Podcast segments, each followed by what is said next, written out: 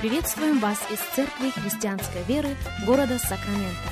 Мы молимся о том, чтобы последующие 15 минут послужили вашему назиданию и духовному утверждению. Присоединяйтесь к нашему эфиру, как пастор Сергей Головей предлагает вашему вниманию передачу «Настоящая истина». Еще раз мы говорим добро пожаловать всем, кто присоединяется к нашему эфиру. Здравствуйте, меня зовут Сергей Головей. Мы приходим к вам из Церкви Христианской Веры. Огромнейшая благодарность всем и каждому за то, что и сегодня становитесь частью нашего вещания. Для нас действительно большая честь с вами встретиться.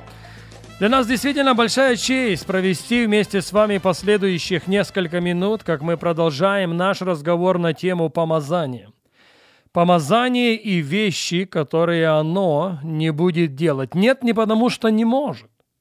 Но согласитесь, есть ряд вещей, ответственность за которые сам Бог возлагает на нас. Но давайте начнем с нашего базового текста, прежде чем что-либо будет сказано в этом отношении. А наш базовый текст – это книга пророка Исаи, 10 глава, и вашему вниманию 1, 27 стих. «И будет в тот день, снимется с рамен твоих бремя его, и ярмо его шеи твоей. Потрясающее обетование, и будет тот день, Библия говорит, с твоих плеч снимется бремя, с твоей шеи снимется ярмо. И этим, кстати, все не заканчивается. Снятое с шеи ярмо распадется от тука. Это русский перевод. В английском переводе используется слово «помазание» и распадется ермо от помазания. Что есть помазание, спрашиваем мы далеко не первый раз. Помазание – это сила Божья в определенный момент времени, в определенном месте для совершения определенной работы. И согласно книге пророка Исаии 10.27 можно безошибочно заключить, что помазание – это сила Божия в определенном месте, в определенный момент времени, для того, чтобы снять ношу и разбить всякое ярмо, для того, чтобы разбить совершенно всякое ярмо. Но согласитесь, есть вещи, как мы уже заметили раньше, ответственность за которые сам Бог возлагает на нас. К примеру, Христос говорит, если кто хочет идти за мной, отвергни себя, возьми свой крест и следуй за мной. Заметим, отвергнуть себя – это наша ответственность. Он не будет это делать за нас. Взять свой крест – это наша ответственность. Он не будет это делать за нас. Это мы призваны, призваны к тому, чтобы распять свою плоть со страстями и похотями. Опять-таки, Он за нас это делать не будет. Почему? Потому что есть ряд вещей, ответственность за которые возложена на наши плечи. Вот почему мы говорим о том, что помазание не всякую ношу будет снимать, и помазание не всякое бремя будет разбивать.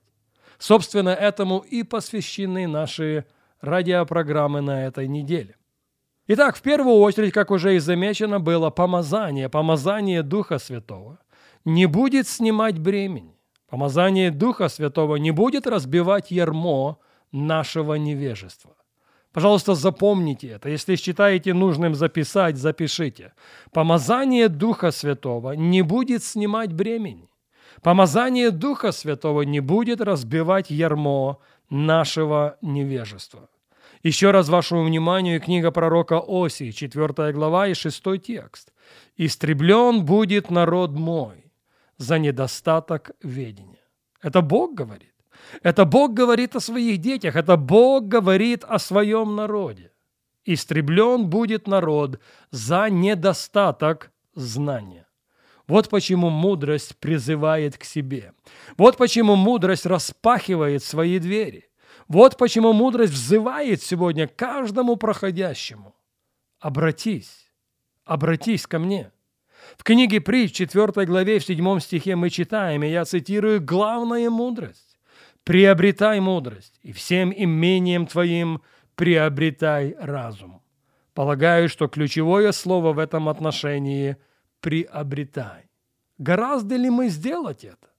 Гораздо ли мы сесть за парту? Потому что помазание не будет снимать бремени.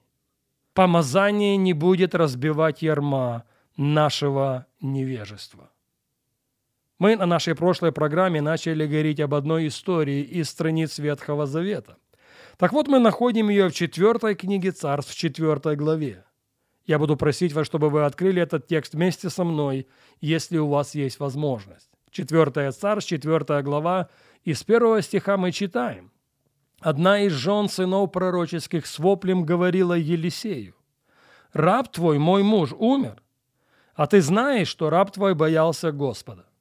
Теперь пришел взаимодавец взять обоих детей моих в рабы себе.